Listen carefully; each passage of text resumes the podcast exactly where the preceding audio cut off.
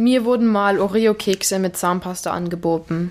Manchmal ähm, können die Scherze echt lustig sein und man kann sich totlachen. Vor allem, wenn die Gesichtsausdrücke, wenn die dann so verdutzt gucken, das finde ich total lustig. Ja, an einem 1. April, da haben ich, der Milan, mein Bruder und ein Halbbruder von uns, da saßen wir die ganze Zeit in seinem Zimmer. Es waren richtig viele Gäste da.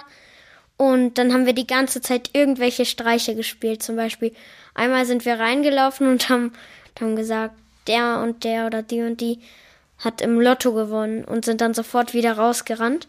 Und das Witzige war dann, die Person hat dann auch mitgespielt und hat gesagt, ja, das wollte ich euch noch erzählen.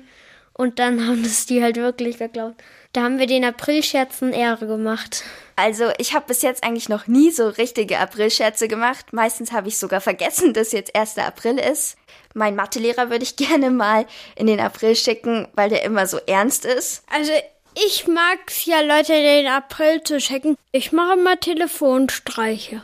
Also ich würde gerne Donald Trump in den April schicken. Ich würde ihm irgendwas in die Haare schmieren, weil er hat doch so maisgelbe Haare und dann würde ich ihn damit in den April schicken. Also ich mag schon gerne Leute in April zu schicken, weil es ist manchmal auch einfach lustig, weil die meisten Leute vergessen am 1. April, dass 1. April ist. Ich würde gerne meine Mutter oder meinen Vater am besten mit Verstehen Sie Spaß in den April schicken, damit man auch ein bisschen was krasseres machen kann.